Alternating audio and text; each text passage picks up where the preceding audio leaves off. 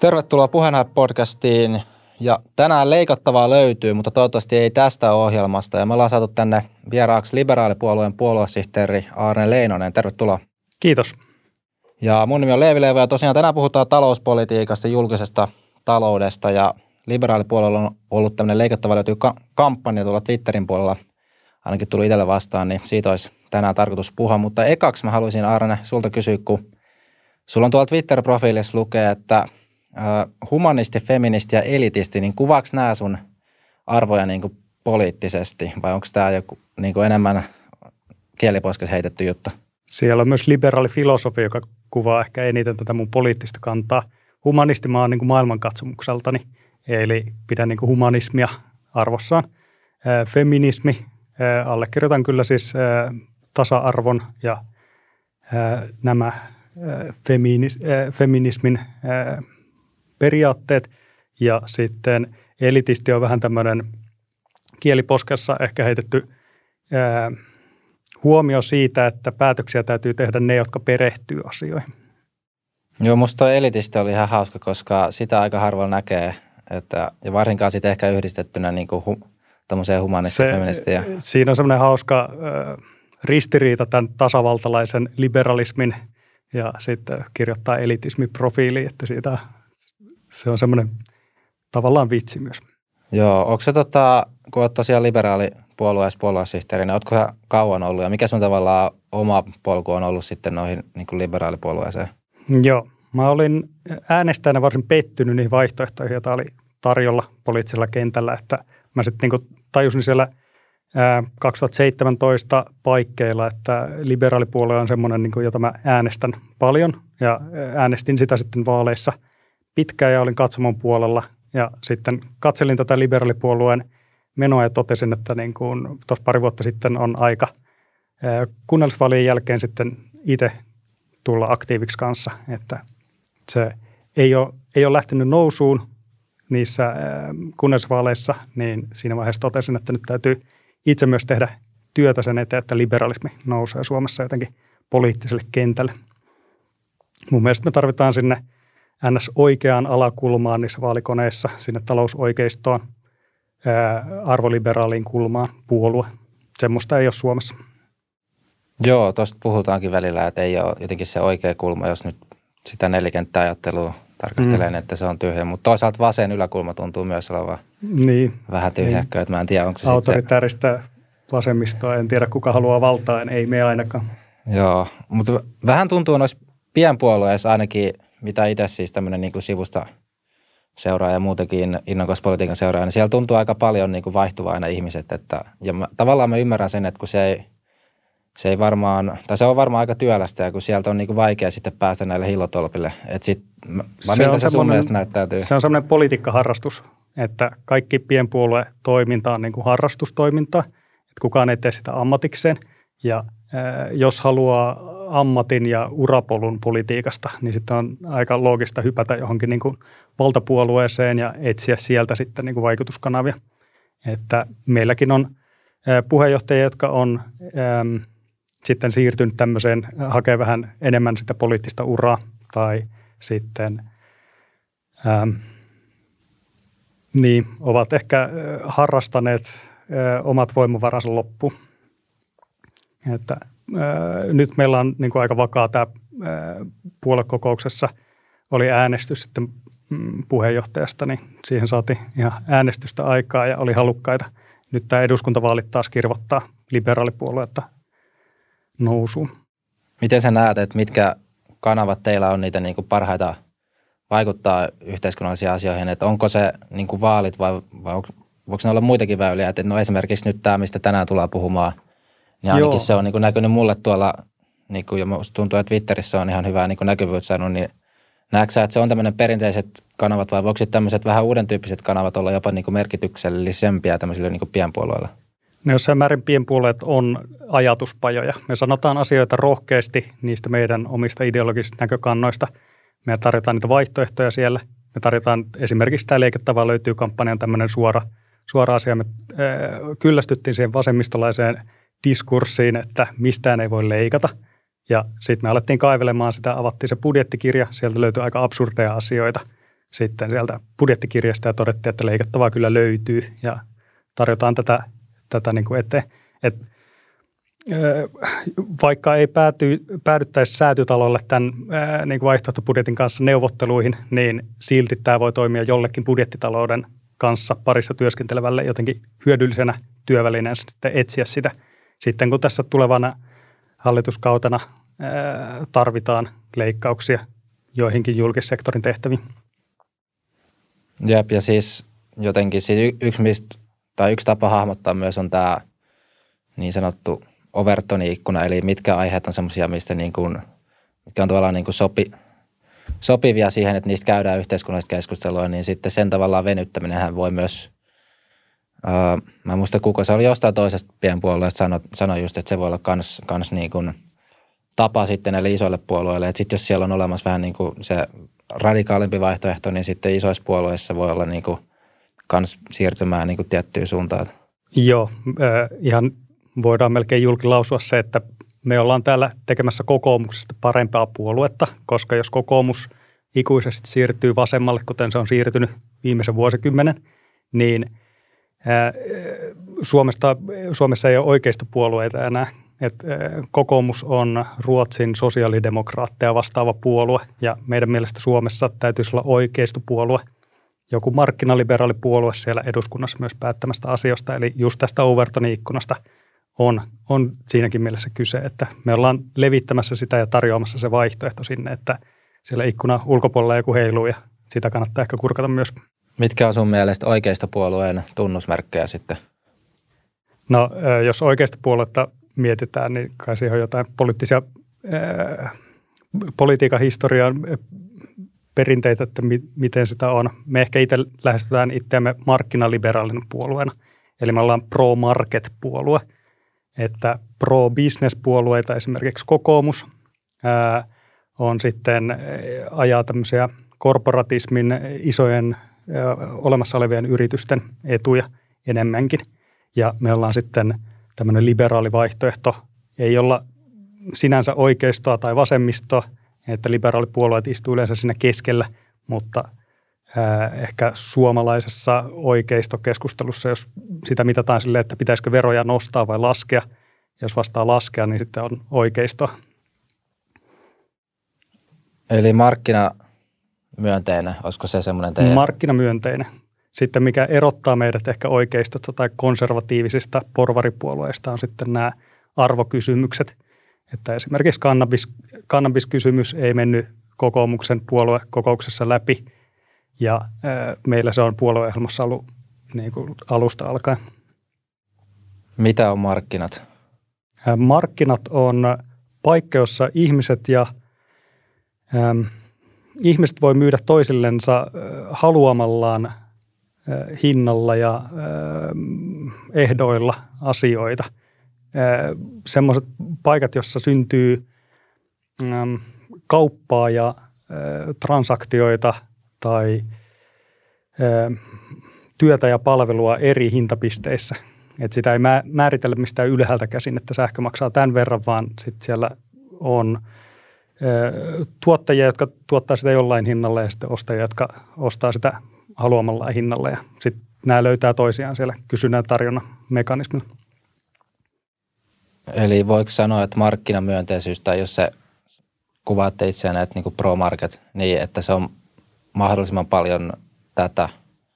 Joo, mahdollisimman paljon sitä, että ihmiset saa vapaasti tehdä eli, elinkeinovapauksia. Ihmiset saa vapaasti sitten päättää, että mistä ne hakee hoitoa. Esimerkiksi aluevaaleissa me kannatettiin niin kuin, äm, tätä palveluseteliä, koska se mahdollistaisi markkinat, markkinamekanismin hyödyntämisen tässä terveyspalveluiden paranemisessa – että jos julkinen aina tuottaa ne palvelut, niin sitten on vain yksi ainoa jono, johon ihminen saa mennä. Meidän mielestä jonot on todella huono tapa annostella vaikka julkisia resursseja, joten me annettaisiin palveluseteli ja sitten ne, jotka haluaa vaikka skipata jonon, mennä jonnekin yksityiselle terveysasemalle maksaa sitä vähän ekstra, niin voivat sen sitten tehdä. Valtiolle se on aivan sama, että tuottaako se itse sen palvelu omakustannehintaisena vai antaako se vastaavan palvelusetelin sitten ihmisille itsellensä. Eli ihmiset saa sitten äänestää jaloillaan, että missä se palvelu toimii tai missä he saavat parasta hoitoa. Joo, toi on ihan, ihan tota, mielenkiintoinen. Miten, jos mä kysyisin tällä sitten, että mihin sun mielestä markkinat ei toimi? Tai niin kuin mitä yhteiskunnallisia osa-alueita sitten olisi, johon tämä niin kuin puhdas markkinalogiikka ei, ei toimi ja ne, niihin sitten tarvittaisiin jotain muuta? Ää, joo, tilanteita, joissa markkinat ei toimi, niin voi olla tämmöisissä niin julkishyödyketilanteissa. Esim. maanpuolustusta ei voi mitenkään niin yksityinen armeija pyytää niin pääsylipputuloja suomalaisilta, että no niin, me suojellaan teitä, jos maksatte tämän verran, vaan maanpuolustus on tämmöinen julkishyödyke, että se tuotetaan Suomen alueelle ja kaikki väestöön kuuluvat ja Suomeen muuttavat, niin tulee sitten tavallaan suojelluksi maanpuolustuksen – avulla siitä, että, että tämmöiset tilanteet on, tämmöiset hyödykkeet on semmoisia, joita niin kuin valtion kannattaa tuottaa. Ja toinen, toinen ehkä just markkinaregulaatio on semmoisia, että vapaassa markkinataloudessa saattaa syntyä tilanteita, jossa jotkut toimijat hakee niin monopoliasemaa. Ja monopolien murtaminen, duopolien murtaminen, kartellit, Tämmöiset on niin tärkeitä, tärkeitä estää valtion reguloida sitä markkinaa, jotta se toimii, jotta siellä on tarpeeksi, tarpeeksi monta pelaajaa, jotka sitten synnyttää niitä kilpailevia palveluita, eikä joku niistä saa vaan sitä merkittävää markkina-asemaa ja käyttää sitä niin kuin kuluttajien tai ihmisten tai kansalaisten haitaksi. Tämä on minusta mielenkiintoinen kysymys, koska voi olla sellaisia tilanteita ja monesti onkin, että on joku toimiala ja sitten siellä on niin kuin aika vapaat markkinat. Okei, no ikinä nyt varmaan ei oikeasti sataprosenttisen vapaat, että aina on jotakin tavallaan niin rajoitteita, mutta sanotaan, että semmoisen niin arkijärjen mukaisesti me sanottaisiin, että on vapaat markkinat. Ja sitten siellä käy tosiaan niin, että joku yksi tai kaksi toimijaa niin kuin sen niin kuin vapaiden markkinoiden niin kuin olosuhteiden vallitessa alkaa kasvaa vaan niin kuin tosi isoiksi ja sitten saa just tämmöisen monopoli- tai hmm. duopoliaseman, niin täytyykö siis siinä, tai missä kohtaa tulee sitten raja, että tulee niin kuin valtion vaikkapa tai jonkun niin kuin julkisen vallan sitten puuttuu siinä kohtaa näiden yritysten vapauteen kasvaa. Että Tämä on mun mielestä niin kuin ihan mielenkiintoinen kysymys, koska ja, ja nimenomaan sit tämä liittyy siihen, että mitä ne markkinat on ja mitä markkinoilla pyritään – saamaan aikaan, niin onko sinulla jotain ajatusta, että missä kohtaa sitten menee joku semmoinen raja, että tulee puuttua tähän, että joku yritys kasvaa liian suureksi? Nyt ollaan hyvin lähellä sitä rada, rajaa edelleen. Esimerkiksi tuossa vähittäistavarakauppa, niin kuin S- ja K-ketju Duopolissa. Okei, meillä on nyt kolmaskin toimija täällä ja muutamia pieniä toimijoita – jotka sitten ruokaa kuljettaa ihmisille tai ruokakauppoja on. Mutta Suomessa oli todella huono tilanne aikaisemmin, kun ei ollut sitä kolmatta toimia merkittävää siinä, niin siinä vaiheessa käytännössä niin mark, markkinoilla tapahtui tämmöinen keskittyminen, joka ei sitten palvellut kuluttajia. Eli Suomessa ruoka on kallista, että näillä kahdella suurella ketjulla on merkittävä markkina-asema ja sitten ne – saattaa käyttää sitä ää, niin kuin hyödykseen. Et siinä on yksi esimerkki, jossa ollaan niin kuin lähellä sitä rajaa, jossa valtion ehkä pitäisi purkaa, pakottaa nämä tota, noin yritykset hajoamaan kahdeksi tai useammaksi kokonaisuudeksi. Mutta tässä esimerkiksi, esimerkissä, niin eikö nyt ole vähän nähtävissä, että se on purkautumassa markkina niin kuin vetoisesti. Eihän nythän Joo. valtio ei ole tehnyt mitään ja nyt on tullut No Lidli on nyt se tavallaan kolmas, mutta sitten on tullut näitä muitakin Volt Market, niitä tulee nykyään tosi Joo, usein. Ni, niitä tulee tänne kaup- Oda kaupunkeihin, että muitakin. täällä tavallaan niin kuin jossain pääkaupungissa saattaa toimia nämä markkinat. Muun muassa kuljetusyrityksestä pääkaupungista täältä Suomesta lähtee niin kuin kilpailemaan, niin siellä, siellä on mahdollista saada se, mutta se ei poista sitä, että sitten ympäri Suomen on kuitenkin vain niin kaksi ja kaavamonopolilla sitten ää, ylläpidetään näiden kahden toimijan sitten edellytyksiä. Jep, mutta on ihan just mielenkiintoinen, että, että, että loppupeleissä, onko se markkinat, mikä sitä nyt on alkamassa vähän niin kuin purkaa, että miten se sitten olisi tapahtunut, että jos valtio olisi tehnyt jonkun intervention tavallaan siihen väliin, niin olisiko tilanne mennyt yhtään parempaan suuntaan, me ei tiedetä. Mutta toisin sanoen, sanoisitko sä, että markkinoilla tai niin kuin markkinataloudella on se niin kuin tarkoitus on kuitenkin joku semmoinen niin sanottu yleinen etu, mi, mi, mihin niillä niin kuin pyritään, Et, koska just jotta voidaan perustella, että sitten jossain vaiheessa niin kuin valtio tulee väliin, jos joku yritys on saamassa vaikkapa niin kuin monopoliasemaa, niin silloinhan se tarkoittaa, että siellä taustalla kuitenkin on joku tämmöinen niin kuin yleinen julkinen etu, mitä sillä markkinoilla pyritään niin kuin loppupeleissä ajamaan. Mm, mutta myös vapaus. Se ja vapaus, että ihmisillä on vapaus myös tehdä, mitä lystää. Kaikilla on vapaus perustaa vaikka elintarvikeliike Suomeen, että näiden markkinoiden olemassaolo on myös niin kuin arvo itsessään, että sinne voi, voi joku tulla ja yrittää ja tehdä ehkä paremmin tai huonommin sitten kuin markkinoilla nyt olevat. Eli tämä, että on yrittämisen vapaus, elinkeinon vapaus, niin se liittyy myös siihen, että ne, niitä markkinoita on olemassa useassa paikassa. Terveydenhuollossa, elintarvikejutussa, peruskoulutuksessa, tämmöisessä täytyisi olla niin kuin enemmänkin markkinoita. Joo, toi on itse asiassa hyvä pointti, että silloinhan, jos on yksi liian iso, niin se saattaa syödä uusia yrittäjien niin kuin mahdollisuuksia.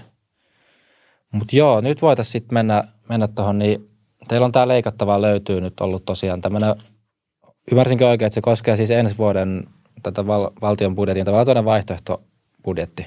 Joo, me tehdään tavallaan tässä tämmöistä varjobudjettityöryhmällä – konkretisoidaan siis tätä meidän puolueohjelmaa, että mitä se tarkoittaa niin kuin valtion budjettina eduskuntavaaleja varten tehdään, tehdään tämä juttu. Että meidän mielestä valtio rönsyily toiminnoissaan aloille, jotka ei sille kuulu. Sitten me käydään sen momentin tarkkuudella, siinä on 600 riviä silleen kolmannen momentin tarkkuudella. Me käydään sen niin kuin momenttitarkkuudella, katsotaan ministeriön sivuilta, että mitä täällä on, mitä se on syönyt sisällensä. Ja sitten me vedetään se silleen – käsikassara tavalla niin kuin tyhjäksi ja siistiksi, että sieltä poistetaan ne tehtävät, jotka ei valtiolle kuulu. Me ei, me ei tehdä niin kuin juustohöylämallilla, niin kuin aina silloin tällöin näkee niin kuin näitä harrastuksena tehtyjä vaihtoehtobudjetteja, niin me tehdään tämä niin, että me tehdään satoja päätöksiä siitä, että onko tämä valtion tehtävä vai ei. Ja sen perusteella sitten tehdään tämä meidän vaihtoehtobudjetti. Ja nyt ne, joita – on tullut twiittailtua ja muihin someihin laitettua nämä leikattavaa löytyy tunnuksella, niin nämä on yksittäisiä poimintoja sieltä, semmoisia ehkä absurdeimpia tai jotenkin merkittävimpiä periaatteellisia juttuja, mitä sieltä budjetista on löytynyt. Kuinka paljon sieltä on sitten löytynyt, kun nyt mä tuossa katsoin, että valtion se ensi vuoden talousarvio on muistaakseni 64,8 miljardia – tämä niin budjetin koko, niin mistä niin kuin mittaluokasta puhutaan, että löytyykö sieltä niin kuin ihan jopa miljardeihin asti vai onko ne sitten kuitenkin aika niin kuin pieniä prosentteja promilleja, mitä sieltä voi leikata? Me ollaan löydetty 6,3 miljardia leikattavaa tässä vaiheessa ja me ollaan käyty 28 prosenttia sitä valtion budjettia. Eli me ollaan siis käyty 18,8 miljardia sitä tämän vuoden toisen lisätalousarvion kokosta budjettia läpi ja siitä sitten 33 pinnaa ollaan löydetty tämmöisiä karsittavia asioita. Me ollaan lähdetty sieltä pienimmistä alkaen, koska me tiedetään, että niinku, vähemmän meillä on karsittavaa sitten sosiaali- ja terveysministeriön niinku perusterveydenhoidosta tai jostain, jostain muista ydintehtävistä me ollaan lähdetty niin kuin, maa- ja metsätalousministeriötä, liikenneviestintäministeriötä, työ- ja elinkeinoministeriötä esimerkiksi käymään sitten läpi. Eli, niin semmoista, mistä voisi olettaa, että löytyy, niin niitä on vähän niin kuin käyty nyt läpi. Joo.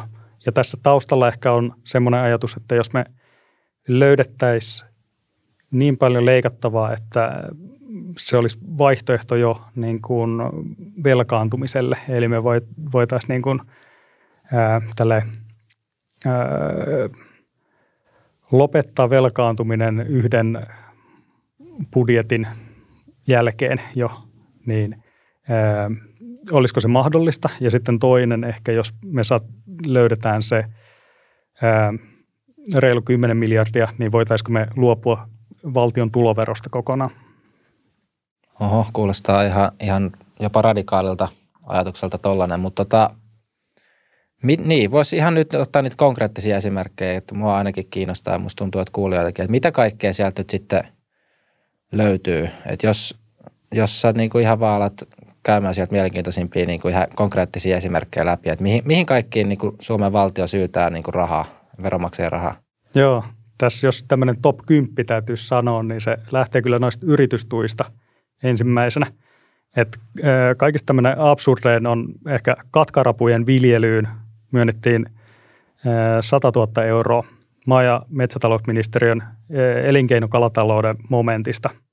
Ja se oli siis perustelu, että se investointi maksaa paljon, koska sit sitä katkaraputankkia täytyy lämmittää 30-asteiseksi ympäri vuoden – ja se on niin kuin kallista hommaa, niin sitten hän tarvitsee valtiolta tukea tämän aloittamiseen. No meidän mielestä tämä ei ole ihan niin kuin kauhean huoltovarmuus, huoltovarmuudella ei voi ainakaan perustella sitä, koska ei me sitten mitään katkaraputankkeja jossain kriisitilanteessa aleta lämmittelee ja odottelee, että katkaraput siellä tota, äh, kasvaa. Siis 100 tonnia ensi vuonna tuohon? 100 tonnia tänä vuonna. Tänä vuonna. Joku sai tälle vuodelle 100 tonnia siihen, että hän tekee valko ravuista ja sitten toinen, toinen 100 tonnia sama firma saa, että tekee sitten jotain jättiläiskatkarapuja. Ja minkä kautta noin menee? Onko ne minkä, minkä ministeri? Onko maa, ja, business? maa ja metsätalousministeri. Maa ja metsätalous, okei. Okay. Siellä niin. on tämmöinen elinkeinokalatalous. Se momentti sisältä siis esimerkiksi joku oli, halusi uuden perämoottorin kalastusveneeseen ja sai sitten kaksi tonnia valtion tukea siihen, että sai perämoottori.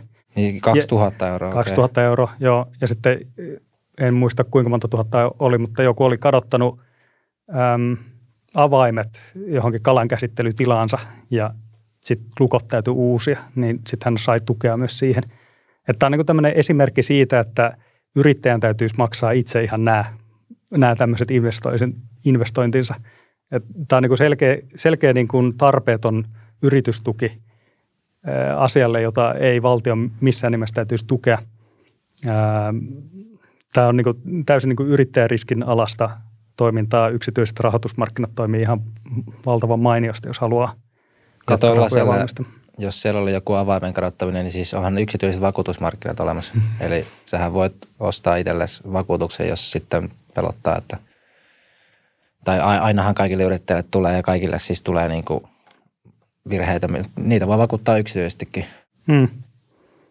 Mutta joo, yritystuot, musta tuntuu, että ne ei siihen loppunut vielä. Joo, yritystuissa siis ehkä äh, tämä Business Finland on tämmöinen, joka kaikki ehkä jotenkin äh, sanana tunnistaa, niin se äh, 109 miljoonaa vuodessa. Tämä on tämmöinen ähm, ehkä periaatteellinen, tämä on vain yksi, yksi niistä niin kuin – useista miljardeista näitä yritystukia, yritystukia on tämä Business Finland, mutta äh, tämä on niin tämmöinen yritystuki äh, tutkimus- ja äh, kehitystoimintaan, soveltavaan tutkimukseen, yrityksistä tehtäviin patentteihin.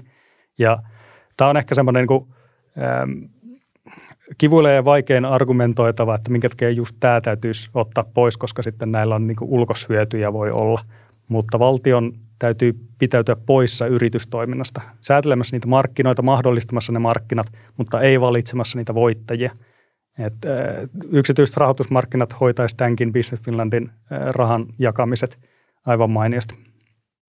Joo, tuosta Business Finlandista tulee mulle se mieleen ihan omakohtaisen kokemuksena, kun on yrityksen perustanut, niin, niin, niin vähän semmoinen tiskialainen tieto niin sanotusti, niillä on semmoinen innovaatioseteli. Eli että uusi yritys voi viidellä tuhannella eurolla niin kuin nostaa jotain konsultaatiot käytännössä. Ja sitten siihen on muodostunut semmoiset omat pienet markkinansa, että on näitä niin kuin konsultteja, jotka tekee, ja mä nyt en siis halua ketään niin kuin lähteä syyttelemään, vaan siis kritisoin tätä rakennetta, markkinarakennetta, niin siis, että on tämmöisiä konsultteja, jotka siis käytännössä uusille yrittäjille niin kuin auttaa tyyliin niin kuin täyttää näitä hakemuksia tai muita, jotta ne saa sen viiden tonnin innovaatiosetelin. Laskuttaako ne viisi tonnia kanssa palveluista?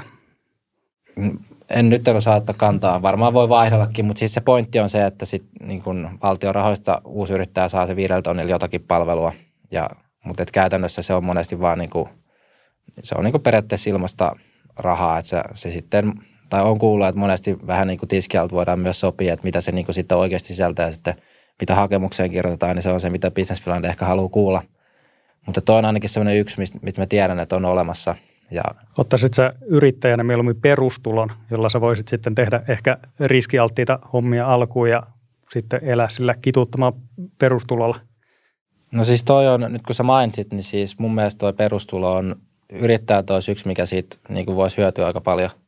Et koska silloinhan se, se tota, kannustaisi ottaa riskiä, koska tavallaan se mi, mi, minimitaso, mihin sä voit pudota, jos sä niin kuin mokaat tai menet konkurssiin tai paska osuu tuulettimeen niin sanotusti, niin siellä olisi aina se perustulo. Ja silloin se niin kuin, ja se ei ota, koska perustulo ei ota sitten kantaa siihen, että mitä sä teet, niin se siinä tavallaan tulee sitten se markkinapuoli. Että kyllä mä sen näen niin kuin, näkisin yrittäjille sen perustulo itse asiassa aika niin kuin hyvänä turvaverkkona sitten verrattuna näihin, että sä täyttelet niin kuin jotain ely tai Business Finlandin hakemuksia ja kuinka paljon se sitten oikeasti luo niin kuin pluseuroja Suomen talouteen. Niin, niin että jos, kysymyksiä. Jos mitä... toikin byrokratia korvataan sillä, että automaattisesti reaaliaikaisista verotiedoista katsotaan, että jos et tienaa mitään kuukauden aikana, niin sitten saat tämän minimiperustulomäärän. Mm, esimerkiksi jotain, jotain tuon tyylistä. Että kyllä mä näen siinä, siinä niin kuin potentiaalia, mutta siis paljon bisnesfirmaa, oliko se peräti 100 miljoonaa? 109 miljoonaa. Okei, eli se alkaa olla siis niin kuin ihan tuntuvan kokoinen paukku. Että joku tämmöiset tuhannet eurot valtion budjetissa, ne on vielä aika pieniä, mutta tuommoinen 100 miljoonaa on jo niin kuin aika tuntuva. Joo. Sitten eh, kolmosena täällä on Ruotsin laivojen tuet, 89 miljoonaa. Nämä on liikenne- ja viestintäministeriöllä tämmöisen otsikon alla kuin meriliikenteen kilpailukyvyn parantaminen. Ja tämä on ihan pelkkä yritystuki sille, että ne ää, niin kuin Ekerolainit, Siljalainit, Viking Lineit, niin ää, seilaa Suomen lipun alla. Et valtio antaa niille rahaa ja sitten ne kärrää suomalaisia ostamaan halpaa alkoholia tuolta muista maista. Siis mikä siinä on? Vaihtaisiko ne toiseen lipualle muuten? Joo, luultavasti voi olla niin. Jos, tai sitten eivät vaihtaisi, mutta tätä ei tiedetä, koska ne on vain neuvotelleet itsellensä tämmöisen tuen, ja sitten valtio maksaa sen, ja ehkä se pelkotila on siinä, että sitten voisi vois kriisitilanteessa olla tilanne, jossa Suomen lähistöllä ei olisi aluksia, jotka Suomen valtio voisi ottaa sitten käyttöönsä kriisitilanteessa jonkun ää, niin kuin huollon järjestämisen. Aivan, eli onko näin, että tämmöisillä isoilla laivoilla on kannusti vähän niin kuin kilpailla, tai tiko, että niillä, niillä on semmoinen tietty pelimerkki siihen, että minkä maan alla ne seilaa just tämän niin kuin sitten kriisi kautta huoltovarmuuskysymykseen? Niin, luultavasti merimiesten tai näiden henkilökunnan sitten verot maksettaisiin jonnekin toiseen paikkaan. Mutta se, että kannattaako näitä subventoida Suomen, jos me annettaisiin vain muiden Baltian tai Itämeren maiden sitten maksaa – maksaa tämä tuki ja sitten me vaan itse hyödyttäisiin siitä, että täällä olisi sitten niin halvem, halvemmat laivat täällä meillä, niin Suomen kannattaisi tässä tilanteessa vaan lopettaa itse se tuki. Joo, ja mä, tosta en, mä en tiedä, onko sulla tarkempaa, mutta siis tuo huoltovarmuus, että, että kuinka tärkeitä nimenomaan laivat on. Että onko sitten, no. voiko esimerkiksi lentoliikenteellä tai muulla hoitaa niin vastaavia asioita? Ei voi Suomen logistiikkaa, ei voi lentoliikenteellä hoitaa. Että se on, täytyy toi niin kuin Itämeri pitää sitten NATO-järvenä jatkossa, että siinä ei merenkäynti häiriinny ja Suomeen tulee sitten ulkomailta logistiikka tarpeita. Meriteitse tulee lähes käytännössä suurin osa Suomen niin kuin viennistä ja tuonnista tapahtuu meriliikenteen kautta. Jep, ja kun ei ole Tallinnan tunneliikaa vielä, niin mm. tavallaan ei ole sitä junayhteyttä niin kuin suoraan Eurooppaan. Ja... Joo, ja Pohjois-Ruotsin läpi olevaa rataosuutta ei taida olla vielä sähköstetty täysin. Sieltä saisi ehkä niin kuin radan Norjan rannikolle sitten tehtyä, mutta nämä on siis tämmöisiä pieniä, pieniä sivuvirtoja suhteessa siinä niin kuin meriliikenteen Jep. tärkeyteen. No mitäs muuta? Sitten nelosena on julkisen liikenteen sähköstyksen, sähkö- ja kaasun latausinfrastruktuurin rakentaminen 13,2 miljoonaa. Työ- ja elinkeinoministeriön tämmöinen tuki asialle, joka tapahtuu jo nyt ilman tukea. Ja tämmöiset niin kuin, tuet tämmöisille, korvamerkityt tuet, jotka loppuu sitten niin kuin vuoden loppuun ja sitten niitä täytyy odottaa, että milloin niitä tulee uudelleen haettavaksi, niin ne luultavasti hidastaa vaan tämänkin sähköinfrastruktuurin rakentamista. Eli kunnat sitten viivästyttää niitä ovia investointeja, jotka nyt on jo kannattavia, ihan vaan, että ne saa sen vähän kannattavammin sitten seuraavana vuonna. Eli nyt jo kannattaa siirtyä sähköbusseihin kaupungeissa. Ei, ei, tämmöisellä asialla niin kuin rahan antaminen on käsittämätöntä hukkaa valtiolta. Osaatko arvata, että mikä siinä olisi taustalla ollut sitten, että tuommoinen tuki on tehty? Öm, olikohan tämä uudistuminen ja vähähiilisyys tämmöisen niin kuin 1,3 miljardin potin alla, jotka tulee niin kuin osin EUlta – niin sitten on täytynyt keksiä jotain niin uudistuminen ja vähähiilisyys nimistä asiaa, josta tämä sitten kuulostaa tarpeeksi hyvältä. Käytännössä tulee niin kuin EUlta elvytysrahaa, jota täytyy sitten Suomessa käyttää johonkin, ja sitten sitä käytetään tämmöisiin haitallisiin tukiin. Onko nämä nyt niitä, peräti niitä elvytyspaketin saatavia? Nämä on niitä. Nämä on niitä, okei. Okay. Ja sitten niitä menee... Muun muassa sähköinfran rakentamiseen, joka olisi jo nyt kannattavaa. Okei, okay, no niin. Siinä on sitten kyseenalaistettavaa sitten sulla, mikä se on seuraava? Joo, seuraava kokonaisuus on ä, aluetuet. Eli meillä on ehkä semmoinen visio, että Suomessa olisi viisi elinvoimasta autonomista aluetta. Sen sijaan, että meillä on näitä hyvinvointialueita, elyalueita, työ- ja elinkeinoministeriön näitä TE-toimistojen alueita – Riistakeskuksella on omat alueensa, rikosseuraamuslaitoksella on omat alueensa, niin sen sijaan, että meillä on niin kuin kymmenen erilaista tällaista hallintokerrosta tai hallintojuttuja, joilla on oma niin kuin jakaumansa, että missä ne palvelee, miten ne on jakaneet Suomen, niin jos me jaettaisiin Suomi viiteen alueeseen niin, että nämä olisi autonomisia, niillä olisi veronkanto-oikeus, ne ei tarvittaisi alue, alueellisia tulonsiirtoja niiden välillä, niin tämä mm, aluetuot voitaisiin poistaa täältä niin kuin keskusvallan budjetista. Ja nyt täällä aluetuissa konkreettisia esimerkkejä on maakuntalennot 18 miljoonaa. Eli tyhjiä lentokoneita lennätetään. Tuke, tuki on about 1000 euroa lippu. Ja tämä on siis niin kuin aluetuki, tämä saastuttaa ja tällä ei oikein mitään perusteita muuta kuin joku kepulainen politikointi. Ja sitten toinen tämmöinen hyvin konkreettinen kyläasiamiehet. Eli siis eh, jokaisessa maakunnassa on lähes täyspäiväinen kyläasiamies, joka puuhastelee sitten jotain kylätoimintaa siellä tai fasilitoi, että kylätoimintaa syntyy.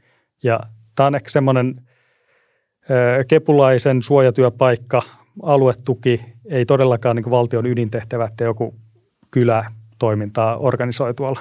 Ne kylät voi itse järjestää niitä, tai sitten ne autonomiset alueet voi itse maksaa tämmöisen kyläasian miehen, mutta valtion, Suomen valtion ei pitäisi tehdä tällaista. Siis kenen palkkalistalla tämmöinen kyläasiamies on?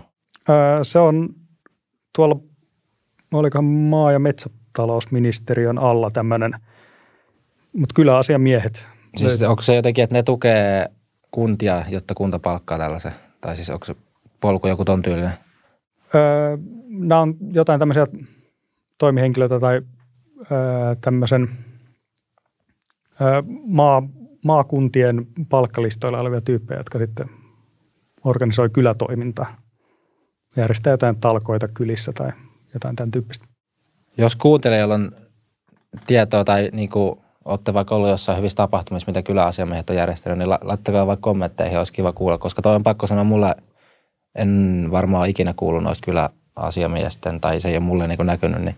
Laittakaa myös kommenttia, että jos teidän mielestä tämmöisiä pitäisi olla tai ei pitäisi olla kyläasiamiehiä, että sekin kiinnostaa, jos joku löytää hyvän perustelun näille. Joo, tosta. Minkä takia sille ei palkata vanhustenhoitajia, mutta palkataan kyläasiamiehiä, niin hyvät perustelut kelpaa. Joo, toi on ihan, ihan, ihan totta. Tuosta lentojutusta tuli mieleen siis yksi perustelu, mikä mä oon kuullut. Ei ole siis sillä niin oma, oma perustelu, mutta on se, että näissä on niin kuin merki, muutamia niin kuin merkittäviä vientiyrityksiä on just näillä vähän niin kuin keskikokoisilla paikkakunnilla. Sitten sinne tarvii niin kuin tukea sen takia sitä lentoa, että sinne saa näitä niin kuin tärkeitä asiakkaita sinne. Et se Joo. on se, mitä mä oon kuullut ainakin tuohon niin perusteluksi. Joku vitsailee, että toi on ö, osittainen puoluetuki, että puoluepamput haluaa sitten mennä illaksi koti eduskunnasta. Niin, tiedä sitten, tiedä sitten. Joo. Sitten toinen tämmöinen kokonaisuus näissä leik- leikkauskohteissa on sitten yhdistykset. Tämmöiset niin harrastusjutut. Valtio maksaa jotain kulttuuri- tai liikuntakerhoja ja toi, niiden toimintaa, niin Kyykkäliitto saa 10 000 euroa. Ja valtion ei todellakaan kuulu maksaa kenenkään niin kyykkäharrastusta. Että jos haluaa harrastaa, niin sitten maksaa omasta pussista. Se on, se on meillä tämmöinen niin aika selkeä linja, että yhdistysten jäsenten täytyy itse maksaa sen yhdistyksen toiminta tai sitten muuten yksityisellä varainhankinnalla rahoittaa yhdistysten toiminta. Sitten toisena esimerkkinä ehkä tämmöinen kansallisooppera, 60 miljoonaa. Ja tämä on niin kuin tulonsiirto hyvä osa sille meidän mielestä kulttuurin täytyy olla markkinaehtoista. Verojen täytyy olla niin matalat, että ihmis, ihmisillä on ostovoimaa ostaa sitten kulttuuripalveluita semmoisia kuin he haluavat, mutta valtion ei kuulu mitenkään ottaa kantaa siihen, että just oopperaa täytyy tulla valtion rahoilla jonkin verran yhdessä tietyssä paikassa Suomessa, pääkaupungissa – niin, että antaa tuossakin markkinoiden päättää, että mihin ihmiset haluaa, että haluatko ne sitten amerikkalaisia elokuvia vai kotimaisia operaan, niin se on tavallaan ihmisten oma niin, valinta. Just, just sitä, että valtio ei tiedä paremmin kuin ihmiset. Ihmiset itse tietää, että mitä ne haluaa kuluttaa ja mitä kulttuuria ne haluaa. Miten muuten siis noista yhdistyksistä, siis paljonhan on tämmöistä niin liikunta ja urheilu ja niin tämän tyyppistä ja Suomessahan noi pyörii aika, tai siis monet saa kyllä tosi paljon just näitä julkisia tukia ja tämmöinen niin kuin nuorisoliikunta ja siellä on, tiedän on veikkausvoittovarat ja siellä on niin kuin muita tämmöisiä kanavia, mitä kautta sitten tulee paljon rahaa ja mikä niin kuin mahdollistaa tällä hetkellä tosi paljon sitä liikuntakenttää, niin mikä teidän näkemys siis on, että pitäisikö nämä niin kuin käytännössä pyyhkästä kokonaan pois ja sitten, että niin kuin li, esimerkiksi tulee niin kuin nuorten ja lasten liikunta, niin että se toimisi ihan täysin markkinaehtoisesti myös? Ää, veikkauksen edunsaajien verkosto täytyy puhdistaa. Se ei, sitä ei pidä budjetissa millään tavalla korvamerkitä, että just jotkut tahot tai seurat saa jotain tukea. Eli se on aika selkeä ykkönen. Veikkaus täytyy yksityistää, myydä valtion. Valtion tehtävää ei ole siis uhkapelimonopolin ylläpitäminen, vaan uhkapeli ja rahapelitoiminnan regulointi ja markkinoiden laittaminen taas siinäkin kuntoon. Sitten sitten se tavallaan veikkauksen peruja oleva tämä korvamerkitseminen just joihinkin liikunta ja esim. ravirataa tai ravitoimintaa 40 miljoonaa valtiolta menee ja, ja muita tämmöisiä niin kuin liikuntayhdistyksiä, niin näissä käytännössä yhdistyksiin pätee taas tämä sama, eli niiden täytyy itse omalla varainhankinnalla tai omalla jäsenmaksuillansa sitten kattaa se toiminta. Mikä tulee sitten niin nuorten liikuntaa ja hyvinvointiin alaikäisille, niin me ehdotetaan, että joku osa niistä rahoista, mikä nyt on korvamerkitty silleen yläkautta, että valtio hakemuksiin vastaa, että no niin, joku palloseura tämä ja tämä, niin hakee 10 000 euroa tukea, että voi järjestää nuorille jonkun jalkapallo koulutusta. Niin sen sijaan, että valtio, virkamies, virkavastuulla joku päättää, että mikä jalkapalloseura saa sitä niin kuin tukea, niin me annettaisiin liikuntaseteleitä ää, sitten alaikäisille ihmisille, alle 18-vuotiaille, jolla, jolla voi niin kuin nähdä, että sillä on ulkoishyötyjä sitten heidän liikunnallaan. Täysikäiset ihmiset saa sitten ihan omilla rahoilla harrastaa liikuntansa, mutta alaikäisille voitaisiin myöntää niin kuin, mm, olikohan se muutama sata tuhatta tai jotain nähtiin siinä meidän vaihtoehtobudjetissa silleen niin kuin kohtuulliseksi määräksi, että minkä voisi kohdentaa sitten tämmöiseen. Mutta kuitenkin silleen merkittävä leikkaus näihin, näihin niin kuin liikunta, liikuntayhdistyksille tuolta ylhäältä päin. No olisiko toi siis tyyliin, että vaikka kouluissa sitten jaettaisiin näitä liikuntaseteleitä tai niin kuin, se on semmoinen kanava esimerkiksi sitten? No esimerkiksi koulussa voitaisiin jakaa tai sitten perustulon yhteydessä tai muun tämmöisen järjestelyn kautta. Mulla tuli tuosta mieleen, siis nyt jos palaa vähän siihen ylempään filosofiaan kysymys, niin onko yleisestikin tämä teidän niin kuin markkinamyönteisyys, niin voiko sanoa, että niin kuin sit ne tuet, mitä jaetaan, niin että ne on tavallaan, jaetaan niin kuin just sitten kuluttajille tai asiakkaille tai siis kansalaisille ja sitten ikään kuin ne tuottajat kilpailee, että niitä ei niin kuin niinkään Kyllä, tuota. Just näin. Ne yritykset, tuottajat, yhdistykset, ne kilpailee sitten niistä kuluttajista, asiakkaista, kansalaisista, että kelle he niitä tarjoavat. Tämä olisi niin kuin vapaa markkinatalous parhaimmillaan, että ne yritykset kilpailee. Yritykset voi mennä konkurssiin tai menestyä hyvin tai mitä vaan, mutta valtion ei pidä valita niitä voittavia yrityksiä, vaan sen tekee sitten niin kuin jokainen ihminen vapaasti. Joo, joo. Eli mun mielestä tuossa hahmottaa ihan hyvin sen, ehkä sen pääprinsiipin, että mitä se niin kuin on. Että sitten jos tuetaan, niin tuetaan just sitä, joka on tekemässä sitä valintaa, mm. eikä sitä, joka on sitten tuottamassa joka tarvitsee ehkä sen tuen, ehkä alaikäinen tai sitten joku ö, pienituloinen, mutta ei, ei välttämättä sitten niin kuin kaikkia ei tarvitse paapoa sen takia, että joku tarvitsee tukea. Joo, voitaisiin muutama vielä käydä sieltä, jos sulla on, niin mitäs siellä on vielä? Tota... Joo, sitten tämmöinen viimeinen kategoria on tämmöisiä pakotettuja palveluita. Että esimerkiksi yleisradiotoiminnan rahastoon menee 557 miljoonaa vuodessa. Se ei ole täysin yksi yhteen Ylen budjetti, mutta se on niin kuin se, siitä tulee Ylen budjetti sitten siitä rahastosta. Ää, mutta meidän mielestä tämän 560 miljoonan sijaan niin Suomen kokoiseen maahan niin 120 miljoonan euron kokoinen yleisradioyhtiö, joka keskittyy vain ydintoimintoihinsa, niin riittäisi. Ja sitten kaupallisille toimijoille jäisi nämä viihde ohjelmia ja muiden tuottamiset. Eli mikä olisi ydintä? Onko nämä ajankohtaisohjelmat vai mitä kaikkea ytimeen kuuluu? No tiedon välitys, niin kuin mitä valtakunnassa tapahtuu, että uutistoiminta käytännössä ja sitten joku tämmöinen sivistys, sivistystehtävä tavallaan, mikä myös Ylellä on. Joo, tuosta yleistä, kun se on semmoinen, mihin on sattuneesta syystä, itsekin kun tässä vähän niin kuin media-alalla on, niin tullut aika paljon perehdyttyä, niin sehän on aika outo myös, miten se on järjestetty, että kun se on tavallaan korvamerkitty vero niin kuin yhdelle yhtiölle. Että mm. eihän tuommoisia ei taida yhtään muuta olla.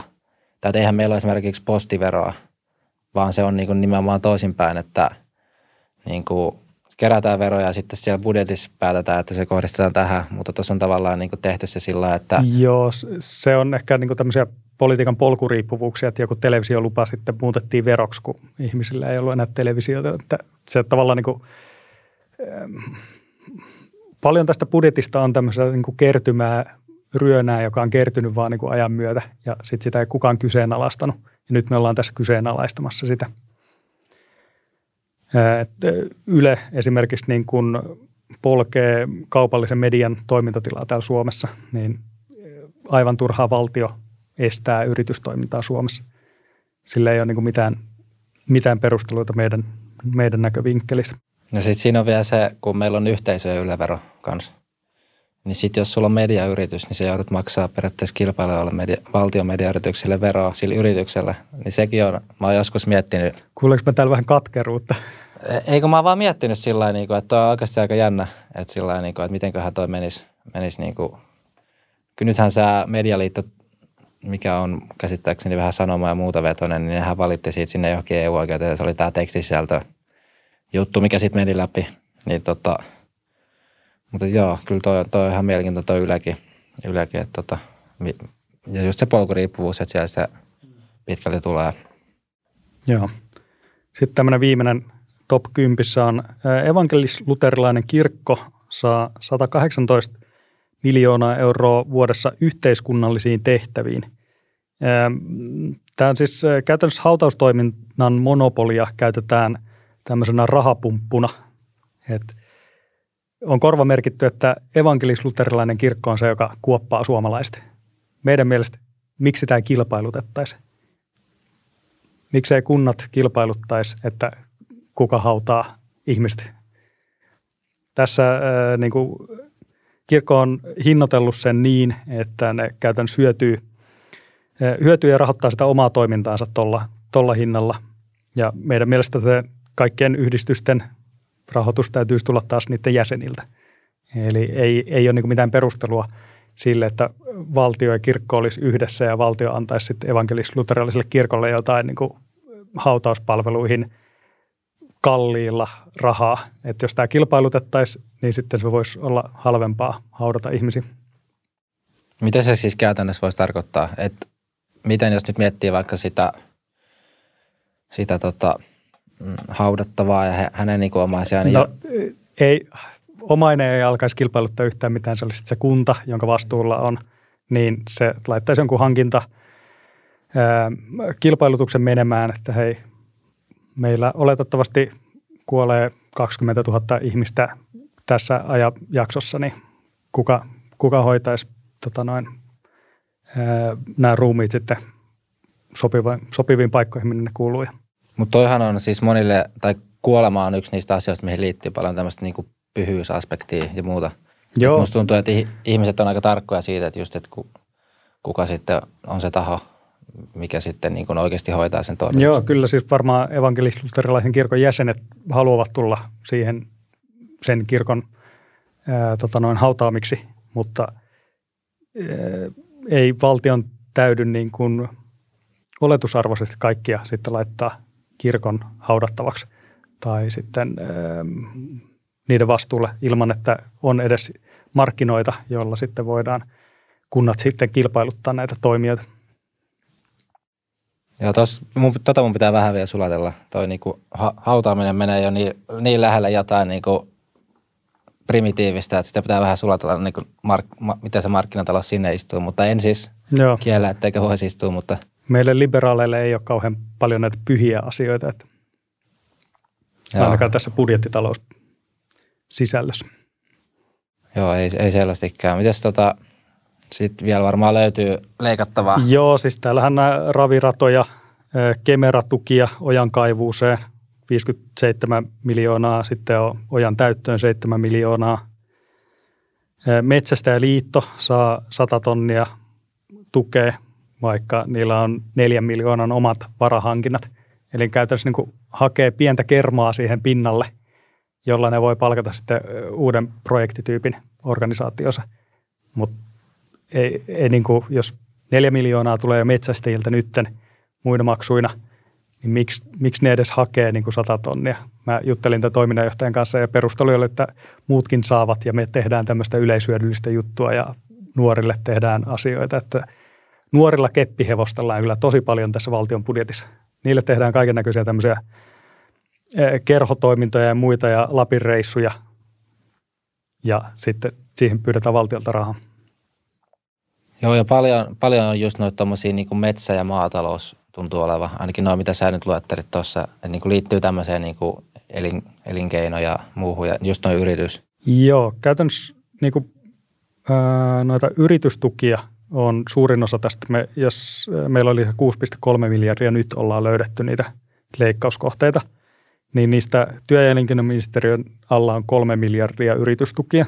Ja sitten maa- ja metsätalousministeriön alla on sitten tämmöisiä, onko se sitten aluetukia vai yritystukia, mutta kuitenkin 1,5 miljardia siellä. Sitten liikenne- ja viestintäministeriön alla on kanssa 1,6 miljardia yritystukia. Mm, se Yle on siellä, aluetukia – rakennetaan vaikka laajakaistaa Oraville siellä niin kuin seuduille, jossa 5G toimii, niin sitten sinne laitetaan kaapelia valtion tukemana.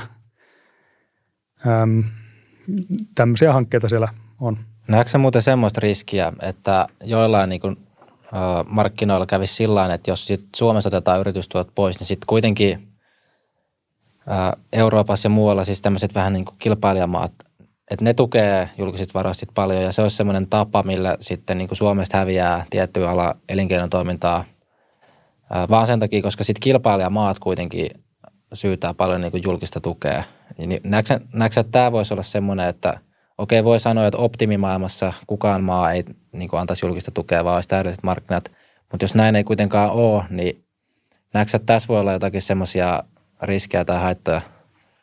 Ähm, Suuri osa näistä yritystuista on ihan yrityksille, jotka tekee Suomessa bisnestä ja kilpailevaan suomalaisten yritysten kanssa, joilla ei ole niin kuin merkittävää ö, ulkomailta tulevaa kilpailua. Ja vaikka olisikin, jos tulee niin kuin elintarvikkeissa esimerkiksi sitten tulisi kilpailua, niin sehän on suomalaisen kuluttajan eduksi, että me saadaan muualla tuotettua joku ranskalaiset tukee niiden maataloutta, sieltä tuodaan sitten halpaa viljaa Suomeen. Se olisi suomalaisen kuluttajan etu, että ranskalaiset veronmaksajat maksaisi Suomeen, Suomeen ruokaa. Et me ei nähdä tätä niin kuin haitallisena asiana. Se, että me sitten omassa vaihtoehtobudjetissa ehdotetaan yritysverotuksen madaltamista tai just tätä tuloveron poistoa kokonaan, valtion tuloveron poisto, niin se tarkoittaa sitä, että yrityksillä on vain paremmat toimintaedellytykset täällä Suomessa. Valtio vaan lopettaa sen voittajien valitsemisen.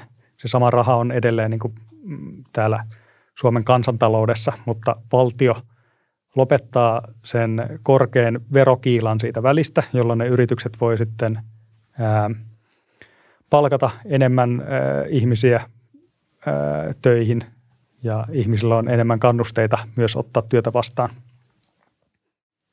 Joo, se mitä mä näen, että tuossa, jos noin teidän niin kun ideat toteutus, niin mitä varmaan alkuun saattaisi hyvinkin käydä, niin olisi se, että jos siis tämä yritysvero alenisi ja tulovero jopa poistettaisiin, niin se houkuttelisi varmaan ulkomaalaisia yrityksiä Suomeen.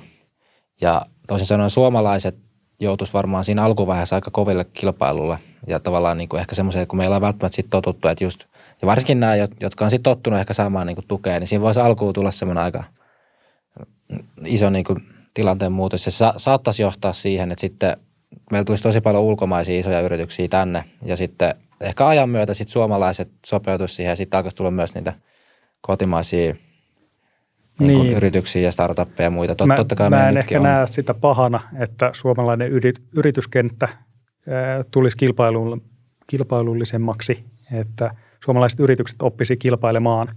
Että nyt ollaan semmoisessa zombitaloudessa, että valtio antaa tukea kaiken näköiselle toiminnalle. Joitain koronatukia on niin perusteltavissa yrityksille, koska valtio kielsi niiden liiketoiminnan, mutta jotkut yritykset voisivat tässä vaiheessa jo kelata, että ihmisten käyttäytyminen on muuttunut, heidän täytyy muuttaa bisnestään.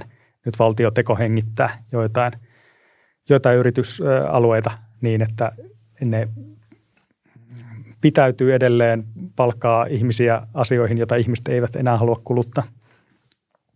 Et dynaamisempi talous olisi parempi. Se voi tarkoittaa sitä, että yrityksiä menee enemmän konkurssiin ihmisiä ja työttömäksi, mutta tässä tuodaan se, että meillä sitten tulee tämä perustulo aina pohjalle sinne, että se ei ole niin kuin, ihmiset ei tipu tyhjän päälle. Konkurssilainsäädäntö ää, muutetaan niin, että voi tehdä henkilökohtaisia konkursseja. Yrittäjät eivät jää sitten ikuiseen velkavankeuteen. Niin millainen tämä teidän perustulomalli on? No sitä ei vielä muodostettu. Me ei ole vielä katsottu sieltä tota noin, niistä nykyisistä tulonsiirroista, että mikä se on se realistinen malli, että kuinka paljon me kyetään ehdottaa. Mä itse luulen henkilökohtaisesti, että se tulee, tulisi olemaan jotain niin kuin 600 euron universaali perustulo kuukaudessa tyyppistä niin kuin tuloa. Sitten se täytyy ehkä täytyy yhdistää varmaan jonkinnäköiseen työtulon verotukseen tai jotenkin tämä verotus tulla, että vaikka me sanotaan, että tulovero pois, niin samassa yhteydessä ei voi ehkä laittaa perustuloa, koska sitten sitä ei verotettaisi mitenkään pois. Että se täytyy olla vaan niin kuin sosiaaliturva sinne epäjatkuvuuskohtiin ihmisten elämässä. Siis äh, hetken, onko se noin 600 euroa jossain siellä? Jossain siellä paikalla. Eli toisin sanoen sillä ei eläisi ainakaan Helsingissä? Helsingissä luultavasti ei eläisi omalla, omassa asunnossa, vaan sitten täytyisi muuttaa jonkun kanssa yhteen tai jonnekin halvemmalle sijainnille. Olisiko tämä... Mutta sitten myös kaupungit vois, jos asumistuki siirrettäisiin kaupunkien itsensä vastuulle tai niiden tota noin, autonomisten alueiden vastuulle, niin sitten ne vois määritellä sit omia tukia, mitä niiden alueella haluaisivat maksaa. Mutta valtion ei pitäisi taata kuin tämmöinen perus, perustulo. Onko tätä vielä mietitty tai sit mikä sun henkilökohtainen kanta on, että siis tämä perustulo, niin olisiko se perustuuko se kansalaisuuteen, että jos sulla täytyy olla siis Suomen kansalainen vai siis, että on asuinpaikka Suomessa, että sitä olisi oikeutettu saamaan. Tämä on mielestäni myös yksi kysymys, että mä oon miettinyt, että voiko yhteensovittaa korkeata perusturvaa ja avoimia rajoja niin kuin yhteen. Niin, mitä ajatuksia, tai onko teillä jo tuohon niin kantaa, että kumpi se olisi?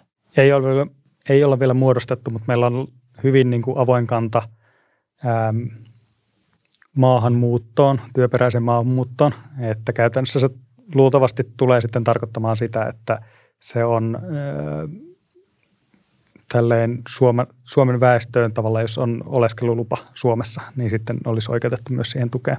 Täytyy katsoa ne yksityiskohdat. Ei ole vielä numeroita siitä käännetty, että paljon se tarkoittaisi. Joo, sitten yksi siitä alkupääsjaksoa sanoit sen, että olisi nämä viisi aluetta ja sitten niillä olisi verotusoikeus. Niin mikä sitten kuntien, tai olisiko edelleen siinä mallissa myös kunnat olemassa ja olisiko kunnillakin verotusoikeus myös? Että onko olisiko teidän mallissa niin kolme verotuksen tasoa kuitenkin, tai itse asiassa neljä, jos laskee EUn, jolle nyt mahdollisesti on tulossa tai, tai näitä niin EU-tason veroja? Niin.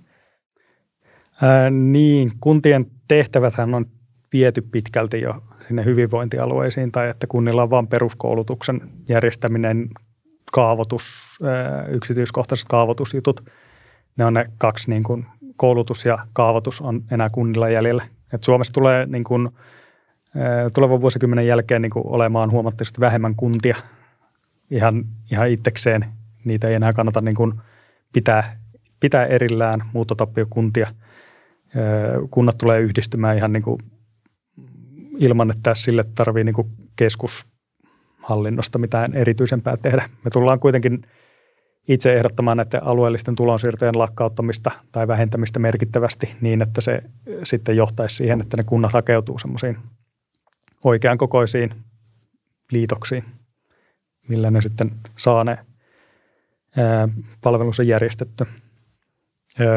Tuonne noille alueille ehkä tämmöinen kiinteistövero muutettuna maaveroksi tyyppinen ratkaisu voi olla niin, että he, sitten kiinteistöverotulot sitten menis, menis näille alueille. Se voisi olla yksi ratkaisu. Ei ole vielä mietitty, että mikä se on. Meidän ohjelmassa painopiste on sitten haittaveroissa, että en, en tiedä mit, mitä semmoisia haittaveroja on, jotka sitten voitaisiin laittaa näille alueille.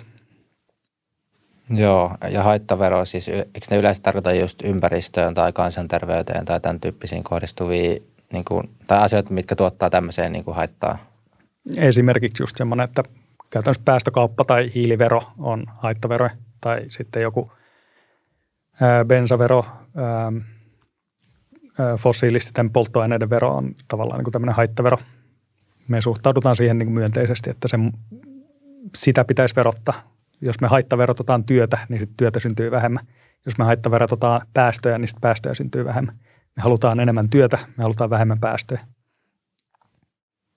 Jep, tuohon varmaan voi moni samaistua. Mutta joo, se on kyllä mielenkiintoista nähdä nyt, kun eletään elokuuta ja vaalithan ensi vuoden, onko se nyt taas huhtikuussa perinteiseen tapaan, niin, niin, niin että tarttuuko tavallaan mikään puolue näihin leikkausjuttuihin, koska no nyt mitä puhutaan ensi talvesta, että on sähköhinta hirveässä nousussa ja jopa niin kuin voi tulla, että tulee taas jotain koronarajoituksia hetkessä, kun tavallaan, että me ei tiedetä, että se niin kuin yleiskuva on, että musta tuntuu nyt vähän kaikille, että voi tulla aika synkeä talvi, niin musta se on ihan tai mielenkiinnolla alan nyt sitten seuraa, että mitä nämä isommat puolueet myös tulee näiden niin kuin vaaliohjelmiensa kanssa, että uskaltaako siellä kukaan nyt sitten puhua leikkauksista, koska sitten taas niin sanotun tavallisen kansalaisen yleismieliala saattaa olla vähän niin kuin, ja lompakko voi olla tiukilla ja näin, niin tota, vai mitä sä itse lu, lu, luuletko sä, että siellä lähtee joku sit isommista puolueista tarttumaan näihin leikkauksiin vai?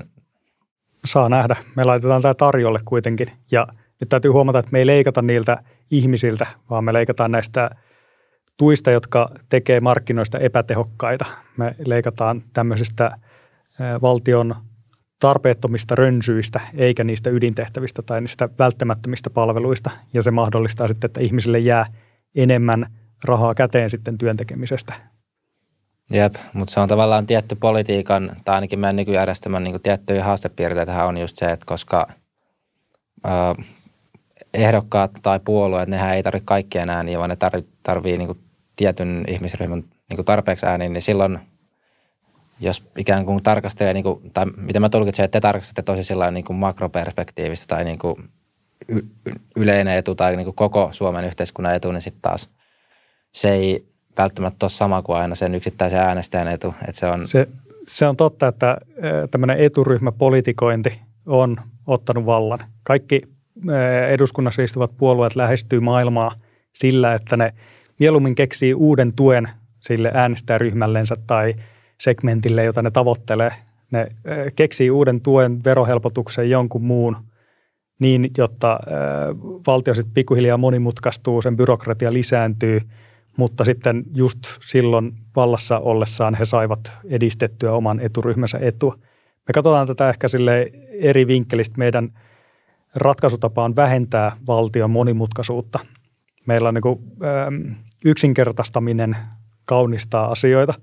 Eli poistetaan tämmöisiä vero, mm, erilaisia verokantoja, yhtenäistetään ne verokannat ja sitten madalletaan sitä verokantaa. Esimerkiksi arvonlisäverossa voisi olla täysin perusteltavaa niin poistaa nämä erilliset arvonlisäverokannat ja sitten laskea arvonlisävero vastaavalla summalla. Joo, muistaakseni tästä on jo parikin vuotta, mutta meidän yhdessä jaksossa Mikko Alasaarella muistaakseni sanoi, että melkeinpä koko julkisen sektorin hallinnon voisi jo automatisoida, niin kuin, että se olisi ihan niin kuin mahdollista niin, käytännössä.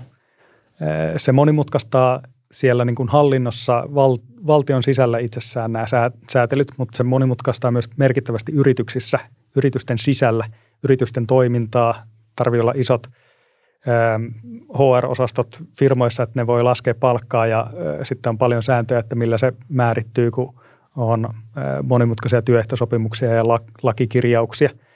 Jos se kaikki olisi yksinkertaisempaa, niin sitten hommat sujuisi vähän niin kuin itsestään helpommin. Suomessa ollaan silleen semmoisessa tahmassa ja me ei tajuta, että se johtuu siitä byrokratiasta, jota me ollaan niin eturyhmäpolitiikalla saatu aikaiseksi. Ehkä tälle, jos filosofisemmin miettii näitä valtion tehtäviä ja että miten me lähestytään, että mitä täytyy karsia, niin tämmöisiä ehtoja, että, valtion, äh, että pitääkö se valtion tuottaa jotain asiaa, niin me ensin niin kysy, kysytään, että pystyykö yksityinen järjestää sen. Jos pystyy, niin sitten ei pidä puuttua mitenkään, ei pidä tuhota jonkun elinkeinoa tai markkinoita sillä, että valtio tuottaisi sen asian. Sitten toinen kysymys on, että onko se aivan välttämätöntä – että onko se valtion ydintehtävä, otetaan ne tavallaan kivat asiat pois sieltä ja jätetään ne tärkeimmät asiat sinne. Maanpuolustus, oikeuslaitos, sisäinen turvallisuus. Ne on tavallaan niitä ydin, ydinasioita, joista me ei olla leikkaamassa esimerkiksi. Sitten se kolmas kysymys on, että mikä on se vaihtoehtoiskustannus, että lisääkö se jossain hyvinvointia enemmän toisessa, toisessa paikassa. Että jos jätetään verottamatta, niin – lisääkö se enemmän hyvinvointia kuin sitten kyläasiamies tai kyykkäliitto. Sitten ehkä bonuksena on, että onko se tosiaan niin julkishyödykeominaisuus, kuten vähän keskusteltiin tuo maanpuolustus esimerkkinä siitä. Ja sitten jossain määrin, että onko siinä merkittävää ulkoishyötyä. Että esimerkiksi perustutkimus on merkittävää ulkoshyötyä, mutta sitten jo soveltava tutkimus patenttia ansiosta niin kohdistuu enemmänkin niille yrityksille itsellensä sitten, jotka tekee sitä soveltavaa tutkimusta, niin sitä ei meidän mielestä pitäisi tukea niin. Joo, tuossa on selvästi tota hyvinvoinnin maksimointiperiaatetta, niin mitä hyvinvoin, tai niin kuin mitä mittareita te ehkä niin katsotte sitten hyvinvoinnille, että miten sitä niin kuin sitten, että onko ne tämmöisiä aika taloudellisia perinteisiä mittareita, mitä tekin sitten niin kuin katsotte, että jos pyritään maksimoimaan hyvinvointia, niin mitä lukuja katsotaan sillä? No, tämä on myös ideologinen valinta, että ihmisten, eh, ihmiset itsessään on vapaita ja tietävät parhaiten, että miten he käyttävät rahaa ja mihin he haluavat käyttää sitä, mitä he haluavat tehdä elämällänsä. Et valtion ei pidä sanella jollain mittarilla, että mikä lisää ihmisten hyvinvointia. Sitä voidaan seurata jollain indeksillä ja muulla.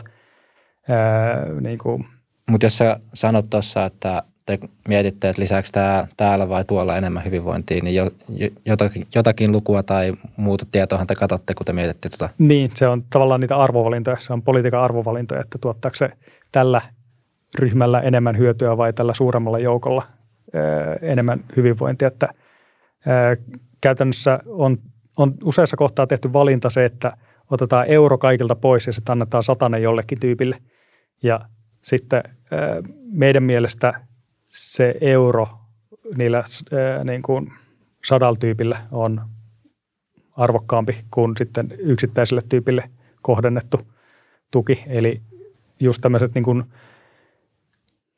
epäoikeudenmukaisesti, epäeettisesti kohdennetut tuet jollekin operalle, niin ne on niin kuin leika, leikkauslistalla. Mutta entä jos on 100 euroa ja sen voisi verottaa ja jakaa yhtenä eurona sadalle eri ihmiselle? Niin silloin se, te näette sen kuitenkin, että se on, silloin toi logiikka ei, ei toimi, vaan se menee eri, mm. eri logiikan kautta, eikö näin? Niin, ihmiset on, tavallaan tässä on se ideologinen perusta siellä, että ihmiset on vapaita ja heillä on oikeus omaisuuteen.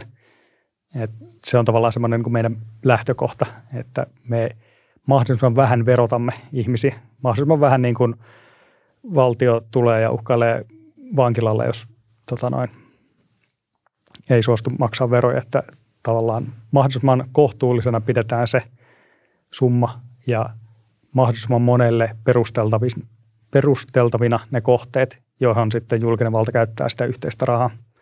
Me ollaan käymässä niin kuin niitä kohteita läpi, että mitkä ei ole meidän mielestä, meidän puolueen mielestä tämmöisiä hyviä kohteita käyttää julkista rahaa. Jes, no tähän loppuun, niin tota, eikö näin, että se on, teillä on se leikattava löytyy, onko se hashtag ainakin Twitterissä, onko se muuallakin, pystyykö tuohon perehtyä, jos nyt haluaa vielä ihmiset mennä sitten tarkemmin katsoa, että mitä kaikkea sinne tulee?